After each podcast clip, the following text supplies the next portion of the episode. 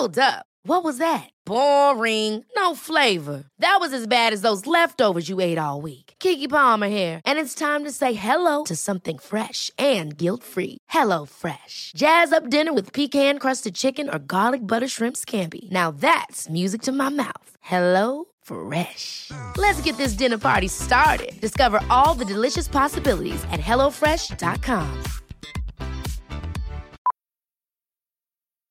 Millions of people have lost weight with personalized plans from Noom, like Evan, who can't stand salads and still lost 50 pounds. Salads, generally, for most people, are the easy button, right? For me, that wasn't an option. I never really was a salad guy. That's just not who I am. But Noom worked for me. Get your personalized plan today at Noom.com. Real Noom user compensated to provide their story. In four weeks, the typical Noom user can expect to lose one to two pounds per week. Individual results may vary. Hey, I need you to pay close attention to this message. It is not an ad. This is about Canada Land and this is about you. You need to know that the news crisis is about to get a lot worse. You've heard about the layoffs. We're about to have news closures, and it's very likely that we're going to be seeing the defunding of the CBC. Where are you going to get your information from? What can you do about this? You can support Canada Land. We need you to. And so for this month and this month only, you can become a Canada Land supporter and get everything our supporters get for just $2 a month. That is an almost 80% discount. The clock is ticking on this. It disappears at the end of the month, and then we will not offer it. We need your support. We need to keep news coverage alive in Canada. Go right now to canadaland.com slash join. And thank you. This episode is brought to you by the Center for Addiction and Mental Health, CAMH. It's never an easy call with so many problems in the world to know where to direct the money that you donate when you want to help out in this world. But what I can tell you is that when you donate to CAMH, you're saving lives. We know about the opioid crisis, we know about the mental health crisis. They are doing the work. Help change mental health care forever. Your support will help CAMH build a future where no one is left behind. Donate at camh.ca slash Canadaland to help us treat addiction and build hope.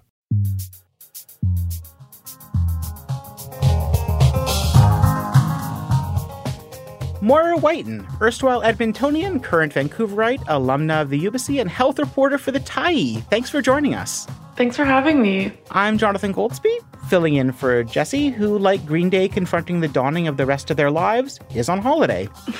Today on the show, uh, how many ways must healthcare break down before you can call it collapsed? And hateful people continue to be hateful towards journalists. Ah, uh, that's not fun. Welcome to Shortcuts, where we talk shit about the news. Very excited to be here.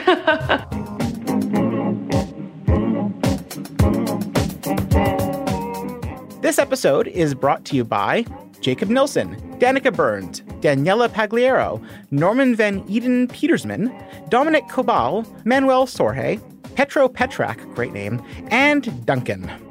Hey, this is Duncan. I'm a biomedical engineering technologist in New Brunswick, and I support Canada Land because of the breadth of stories that it produces, from the fantastic reporting at Commons to the investigations done through White Saviors in Thunder Bay. And frankly, having a lens shone on the media landscape around Canada is nice, even if it has to be done through a blunt instrument like Jesse Brown.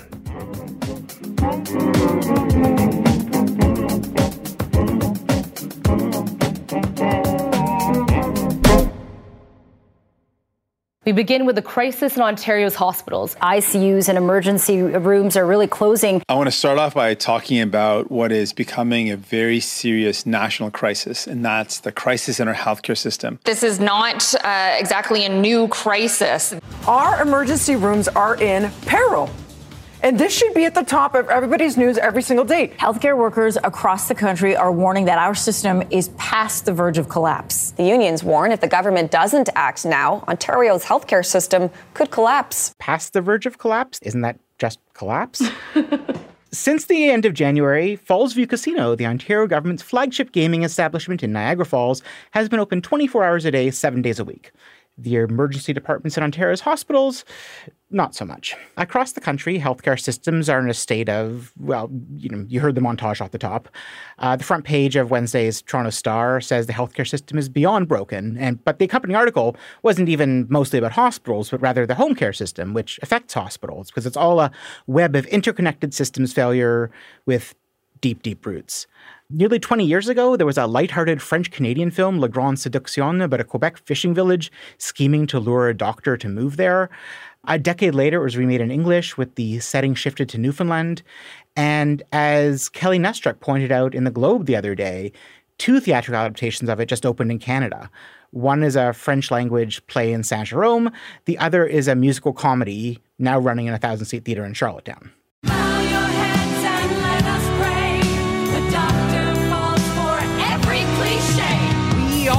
To brag and flaunt. And give the good doctor what he thinks he wants. There's only one way for us to do this, folks. We gotta paint what's ugly, fix what's broke. Paint what's ugly, fact that the crisis in rural healthcare is a subject of musical theater hijinks in Canada, I feel like that's a pretty clear sign that something is wrong. But of course, so are headlines like Alberta man treats own dying father in hospital amid healthcare staffing shortages via Calgary City News, or you know, woman says she blacked out from pain during 19-hour wait in Windsor ER before learning she has cancer via the CBC in Windsor. So Moira, is it as bad as it seems? And would panic be an appropriate response or perhaps a counterproductive one? I think it's worse potentially than than what we're hearing even in the news. Oh. Because a lot of Wow. people and not to be a Debbie Downer, you know, but it's hard to tell like the real stories and the healthcare system is so opaque and there's so many limits on how to talk to healthcare workers and what they can say that I think like the patient stories, you know, that we're hearing of mm-hmm. people blacking out in the ERs, treating their family members, that's probably the closest to what's actually happening that we're going to get. And I think there's many more stories that simply aren't told and or haven't been found yet that are like that. As for panic, I don't like to panic. It can be counterproductive, but you know, whatever is going to ratchet up the urgency in terms of responding to this crisis, I think is valid. So panic away if it's going to actually do something. Yeah, I mean, it's a larger question for journalism generally, and certainly it's something we see with covering a lot of systems and larger the issues, including the climate crisis. Like, how do you get people to care about failing systems before they reach the brink of collapse? hmm Yeah, and I don't think journalism with the what's new piecemeal building on an issue, you know, every one month coming back to something and just providing an update. I don't know if that's always the best structure for kind of conveying the urgency or the magnitude that urgency increases over a long period of time. Like I think about the toxic drug crisis in BC, I've written a monthly update and other stories on that mm-hmm. every month, basically, for two and a half years. And at a certain point, I'm like, I don't know if this is helpful. I think it's important to document, but I don't know if journalism effectively conveys like the toll of the crisis and like the magnitudes by which it's gotten even worse mm-hmm. than when we already declared it a crisis in 2016. I mean, some of that playing with journalism's need to always talk about what's new or what's the latest gets us like directly contradictory headlines that are both in their own way true. You know, just struck by the other day, hospitals are under unprecedented strain from staff shortages, says Ontario Health VP on you know, CBC headline, versus the Canadian Press via Global, State of Ontario's healthcare system not unprecedented, Health Minister says. I mean, I'm glad the Canadian Press reports what the health ministers say, and it's, you know, a responsibly reported article, but the fact that you can just say something and it, that becomes the headline, and that's the story if you search for healthcare crisis that day, it does seem like we need some new systems or ways to go about considering these things. Yeah, I don't even know if describing something as precedented helps people understand it, you know? Like that doesn't negate the reality that people aren't getting the care they need. So what's the use in parroting that without challenge in the story? Not saying journalists did that, but if that's the headline, like people can be really misinformed if they just read that. Exactly. Like it's the headline and the lead, and you and I understand how the Canadian press works. Mhm. This is the news update for the hour or for the day, and their stories typically, you know, are iterative and they have different versions. But I imagine, yeah, someone scrolling by and seeing that headline and that lead may not necessarily read down three or four paragraphs to find a contrary quote. Mhm. One thing I'm, because I'm fascinated by is that for a lot of people, I certainly say for myself, healthcare system is something that I, I, don't have nearly as much literacy about as I wish I did, or as I do with many other civic and governmental systems. And I find it's it seems, at least anecdotally, that it's something that a lot of people don't spend a whole lot of time thinking about until or unless they or someone close to them really needs it, or especially if it really needs it and it's the care is not going great. How much did you find yourself thinking about healthcare before it became your beat? Very similar to what you just described, not a lot. I covered it at the Edmonton Journal um, as the mm-hmm. United Conservative Party took power in 2019. Mm. So that was a time of like intense change, intense transition, and I would say transformation in the healthcare system and the direction they set it on in those first few months. It was just a slurry of pointing towards privatization and changing up service contracts, like going to war with doctors basically in the first six months of the government. And so my coverage there really focused on, you know, stuff that wasn't covered, people that were not getting the help they need, especially disabled people whose AISH payments were getting uh, de-indexed from inflation, so effectively reduced every year. Mm. I grew up in Alberta, and I'm very lucky to have had amazing healthcare in Edmonton, where I grew up. But that was the first time I started realizing that, you know, the help that Canadians, I think, in, in the collective imagination, like to believe is there when they'll need it, is not always there. And I mm-hmm. think that's become even more true in the last two and a half years, and, and now, especially right now. Yeah, I mean, you may also be the youngest Canadian reporter on the beat full time. And therefore, the majority of your career in journalism, I guess generally, but certainly on the beat, has been during the pandemic, which has been one kind of crisis or another. What drew you to the beat originally, and how does it feel to be someone who's only ever covered in a state of crisis? Or would you have had to have been on the beat for many decades forever to have ever covered it when it's working well? Mm, that's such a good question. I think I always appreciated how health as a beat and as a subject area is this is cheesy, but like the cellular level of politics. Like it's so mm. personal. You get to talk to people about things that are impacting them, like at the, the very most basic level. But then you also get to learn about science. You get to learn about health policy. You get to learn about international, like health regulation, all these things and when I started covering that at the Edmonton Journal, it was really a niche I could carve for myself because the previous health reporter, Keith Gerein, who's now a columnist there, had kind of left it mm. wide open. So it was a chance for me to carve a bit of a beat and a bit of a like recognition for myself as a young journalist. And then when I got the opportunity to uh, apply for the Tyee's position funded by the local journalism initiative, specifically for the health beat, I thought, you know, this is kind of the only way that I can do journalism the way they used to do it, where you had a beat and you built contacts and you were kind of the person, the the guy, I should say, for um, for a certain subject area. You know, that was really exciting. And then a week after I started, lockdowns started, and mm. you know, I realized that this was kind of a, an opportunity to really do the most that I could possibly with with the health beat and at a really critical time. And it, it, was terrifying because I felt very intimidated by my earliness in my career.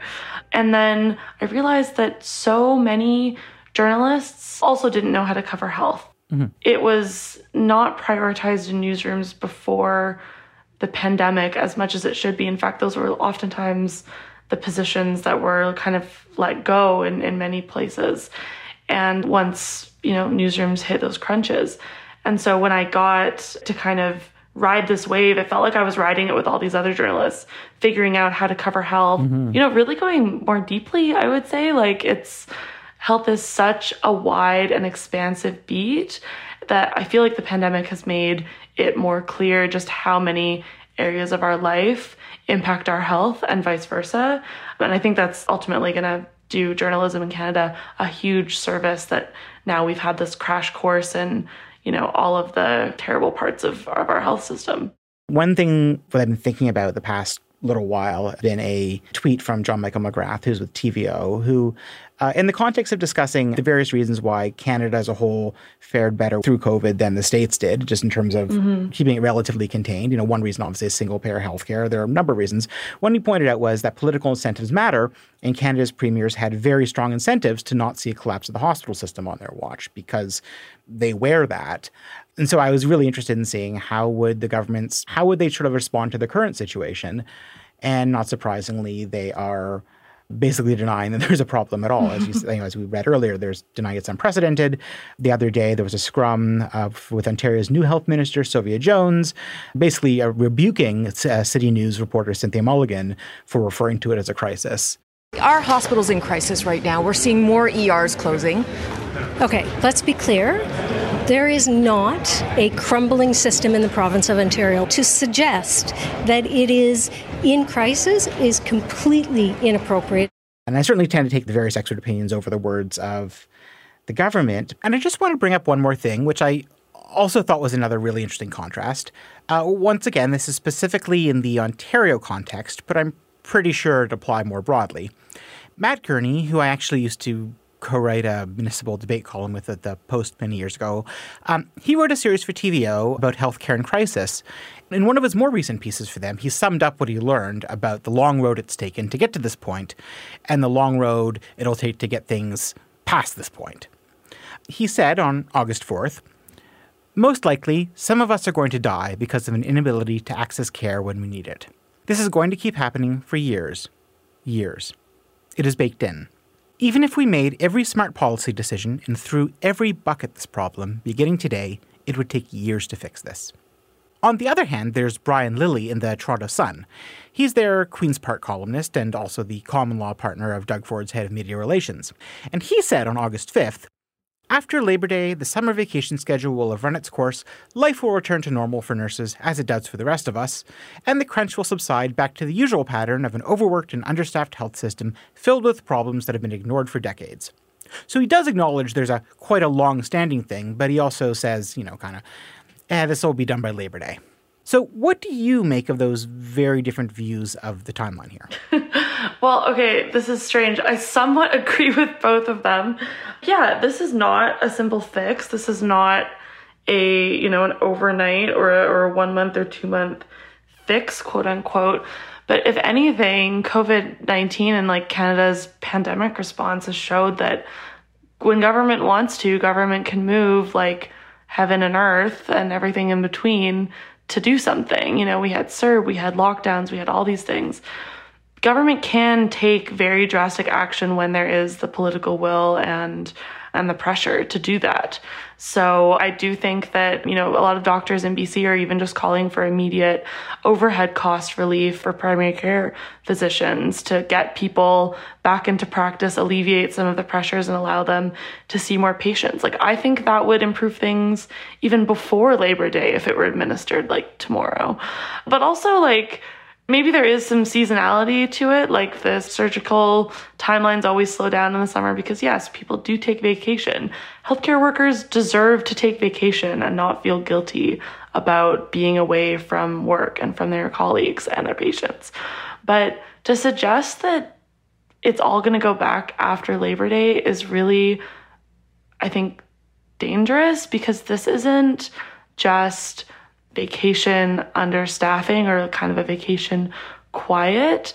The healthcare system is literally only working because healthcare workers are there working overtime and having their goodwill and compassion towards their patients essentially exploited. Like, they are the reason this healthcare system is still running. And so to suggest that, like, because they took their kids away for a couple of weeks before they go back to school is, you know, why we're having this collapse is just not true. This episode is sponsored by BetterHelp. Uh, it's amazing the things that we tell ourselves to talk ourselves out of getting help. Anybody who's actually gotten help knows that the process of getting things off your chest, of taking your stressors, your problems, and just like not letting them be bottled up, working through just conveying them to somebody half of the battle is just doing that. You unburden yourself. And you know what? If you have a real mental health professional, no, they don't have magic bullets or magic words that make it all go away. But often they can help you see things a little bit differently and guide you to strategies or tools or to a new perspective that actually does help. As the largest online therapy provider in the world, BetterHelp can provide access to mental health professionals with a wide variety of expertise in mental health. Because you listen to this podcast, you get 10% off of your first month at betterhelp.com slash Canadaland. That's betterhelp.com slash Canadaland. This episode is brought to you by the Center for Addiction and Mental Health, CAMH. We hear a lot about the opioid crisis. We talk a lot about the mental health crisis. These are serious problems. These problems affect us all. They've affected my life and my community. They're not intractable problems. I don't know what's going to solve them on a policy level, but day to day, helping people, that's what CAMH does. They do it on the ground when people need help, and they do it through research. The team at CAMH gave our team a tour of their facilities, and we were really just blown away by the incredible heroic work that they're doing every day. They treat everyone with dignity, and their research is seeking and finding real solutions for everyone around the world. Help change mental health care forever. Your support will help CAMH build a future where no one is left behind. Donate at camh.ca slash Canadaland to help CAMH treat addiction and build hope. Moira, as you know, on this show, we like to duly note things. I'll go first. I'd like to note duly that CBC News Network on Tuesday conducted a serious interview about Mar a Lago search warrants with a former U.S. federal prosecutor, all the while with his pet cockatiel, Dolly, dancing around on his shoulder. but that's not nearly as funny just in audio, so instead, I'll duly note that last month, Halifax's Frank magazine, which you shouldn't confuse with Ottawa's Frank magazine. It's a different thing. So, Halifax's Frank magazine got an amazing scoop regarding the perpetrator of the April 2020 mass killings in Nova Scotia. Per the lead of Paul Palango's story, a 30 second snippet of audio tape shows that Gabriel Wortman was considered to be a person of interest in the still unsolved murder of a Dartmouth man in 2004, according to a longtime friend of the mass killers. At one point, during their estimated 35 to 40 minute conversation with Wortman, the Mounties honed in on the big question all murder detectives ask When did you last see the victim? It was at this point that Doucette, who was Frank's source, reached into his pocket and activated the mini tape recorder he always carried with him. And this was the, the clip they heard. In Second Coming, he is the mouthpiece and messenger and clarion of God. He is also dead. Oh, yeah. You don't seem too surprised to hear that. Why is that? I had a vision that it was so. Oh, really? Okay. So when was the last time you saw him? I mean, other than your dream? Huh?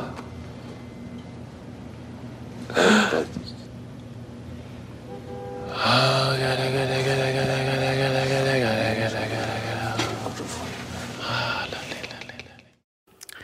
So that was actually Laurence Fishburne and Ally McBeal's Greg Germann in a 2009 episode of CSI called The Descent of Man. That's the clip Frank heard, which prompted one of the more remarkable editor's notes I've ever had the privilege of reading, which was The audio clip that forms the basis of the story is a fraud. Purported by Rob Doucette to be a clip of police questioning his friend Gabriel Wortman in the murder of Kevin James Petrie, it was lifted from an old episode of CSI. Frank regrets the error. In a follow up article, they explained they'd, well, listened to it carefully and it seemed so real. They wrote that it was the kind of story you couldn't have just go out and have verified because the RCMP couldn't be trusted, and they figured no one would speak to them on the record. And that that much was probably true. That's my worst nightmare is doing something like that. Sorry, I'm just like So, yeah, that's brutal. I feel for them, but that's really really rough. Sometimes it's too good to be true for a reason. Duly noted.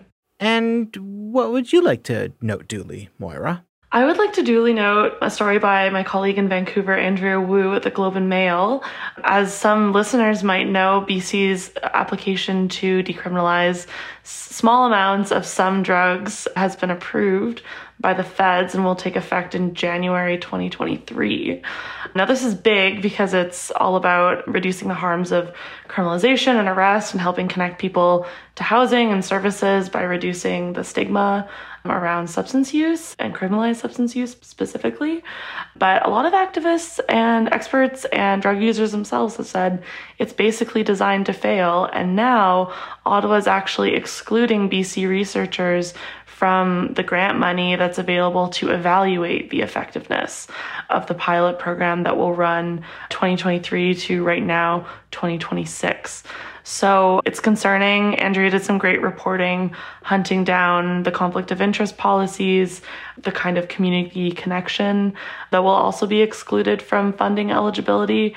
And I mean, I, th- I think it's just, it's scary that BC as a hub for drug policy and substance use expertise in Canada, which, you know, by design, by federal and provincial funding design, not to mention the epicenter of the toxic drug crisis in, in Canada, uh, is going to be excluded from evaluating quite a novel approach, if novel, if imperfect approach to alleviating and, and stopping deaths. Wow. Duly noted.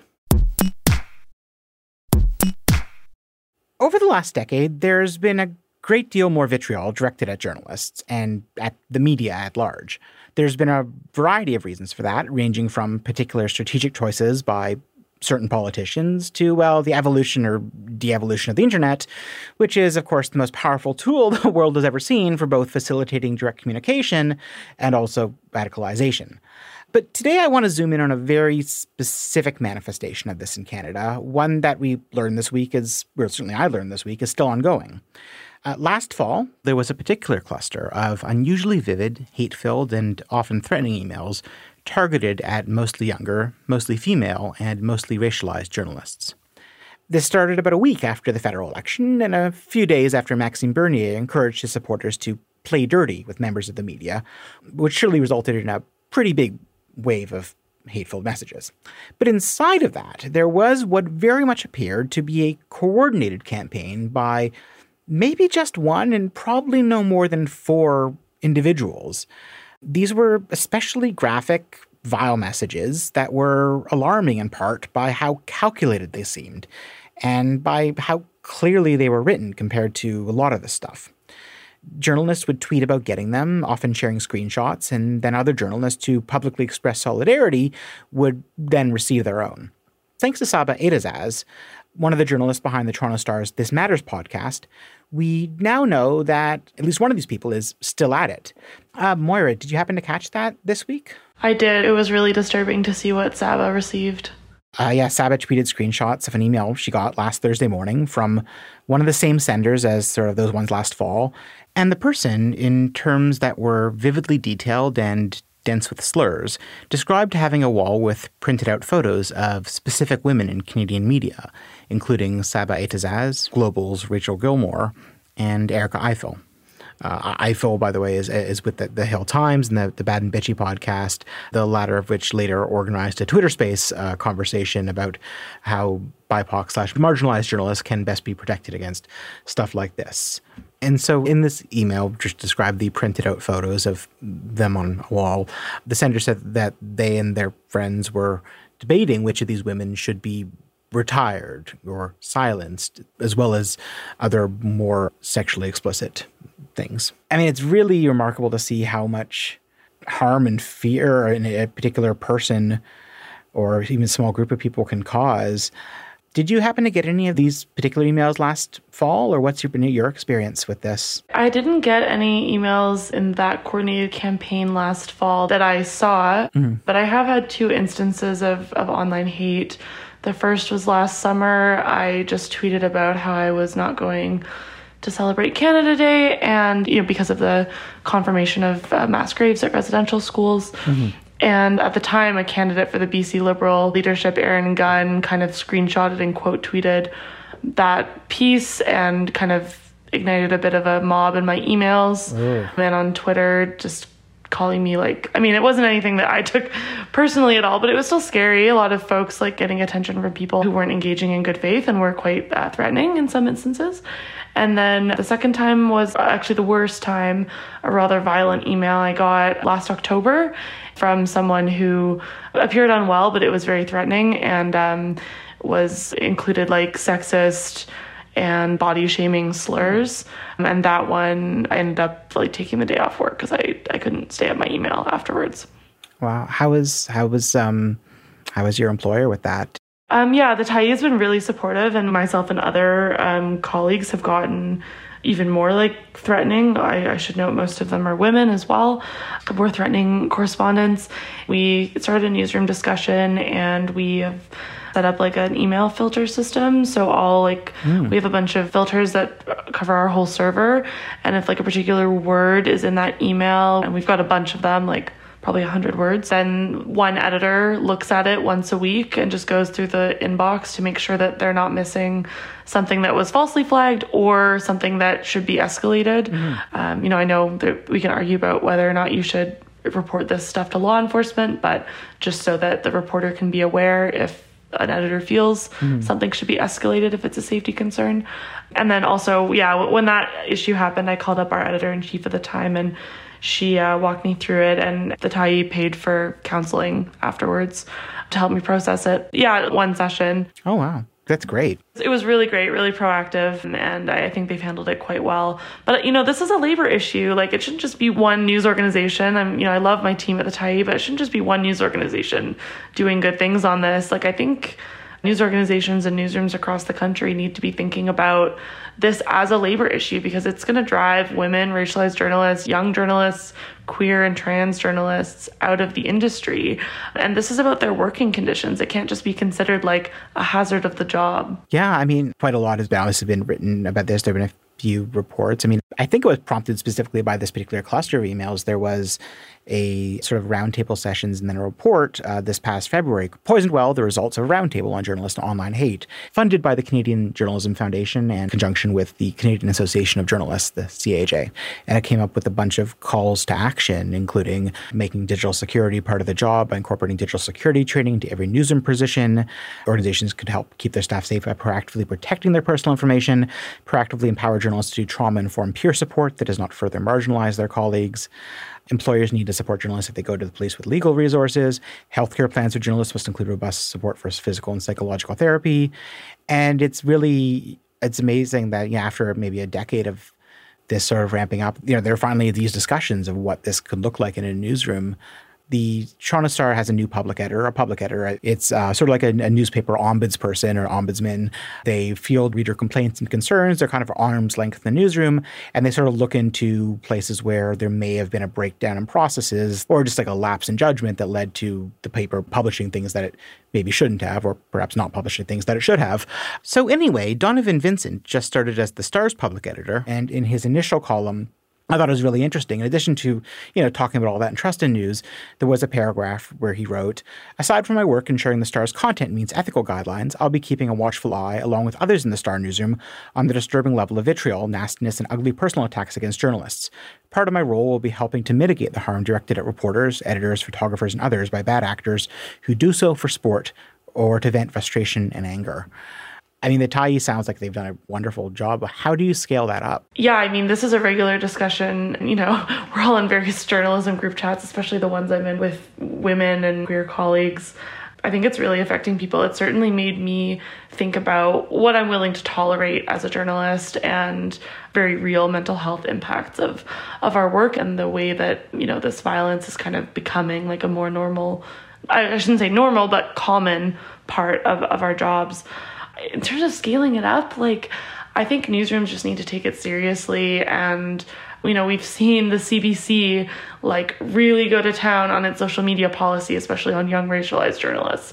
We've seen like other papers and outlets bring down the hammer when when they don't like something. So I don't see why they're unable to prioritize this because you know if they don't it's a huge contributor to burnout and to people leaving the industry when actually we need you know, racialized women, young queer journalists more than ever. And I don't think it's fair to expect them to stay in an industry that doesn't protect them. One of the points from Poisoned Well, one of the calls to action that I want to come back to, is that employers need to support journalists with legal resources if they choose to go to the police. Now, not everyone will choose to go to the police. Not everyone might feel comfortable going to the police, and there's many very, very legitimate reasons why that might not be the path a person chooses to take. But for those who do, and those who want to avail themselves of that, it can be a challenge. I mean, Rachel Gilmore from Global uh, was one of the people named in this email, and she contacted the police in Ottawa, where she lives, to try to basically say that I've been threatened. This is this is a threat. And she recorded her frustrating attempt to explain the situation. The threatening emails have been sent to numerous journalists in what appears to be a coordinated pattern. Individuals are filing reports with other police services as well. So this is the only. Okay, ma'am, ma'am, can I can I talk? I mean, it's so frustrating and but it's also weirdly not surprising that police wouldn't like you, would think the police would know what to do with a threat, but as soon as you start talking about trying to explain the context, I mean, one of the things she noted what appears to be a coordinated pattern, and I mean, I've been trying to track it as best I can since last fall, at least the ones that have been shared with me or shared mostly shared publicly, and just I think I counted like 29 then, and another few recently. But yeah, there definitely do appear to be some patterns, and I'm sure I'm not the only person with a spreadsheet going, hoping to make sense of it all.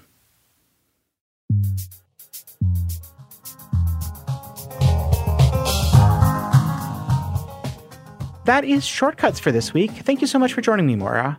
Thanks so much for having me. We're on Twitter at CanadaLand. People can email me at jonathan at canadaland.com. I read everything you send. I try to respond when I can. Listeners can also find me co hosting Wag the Dog, but not this month because we are off. Where can people find you, Moira? Folks can find me on Twitter at Moira Wyton or at the T Y E.ca. This episode is produced by Aviva Lessard with additional production by Tristan Capacchione. Our managing editor is Kieran Oudshoorn. Theme music is by So Called. Syndication is by CFUV 101.9 FM in Victoria. Visit them online at cfuv.ca. And if you like what we do and you'd like to receive ad free versions of all of our podcasts, please support us by hitting the link in our show notes or go to canadaland.com slash join.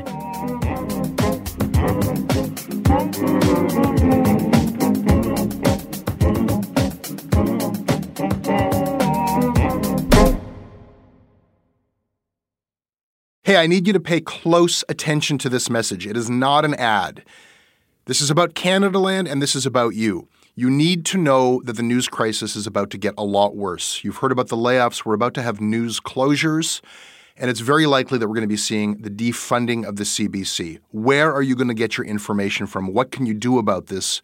You can support Canada Land. We need you to.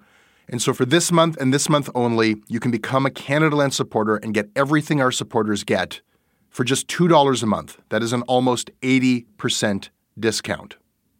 The clock is ticking on this. It disappears at the end of the month, and then we will not offer it. We need your support. We need to keep news coverage alive in Canada. Go right now to canadaland.com slash join. And thank you.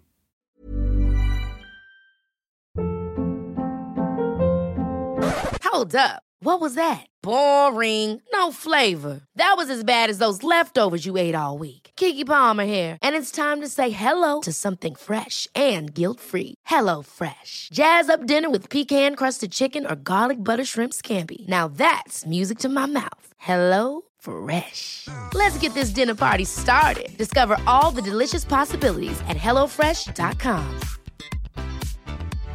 A couple of years ago, a cop was shot dead on a deserted pier in the tiny nation of Belize. The only other person there that night was a frightened young woman, found covered in blood. By all appearances, it was an open and shut case. But not in Belize, where this woman was connected to a mysterious billionaire who basically runs the place. Justice will not be served in this case. She's gonna get away with it. Or will she? White Devil, a Campside Media original. Listen wherever you get your podcasts.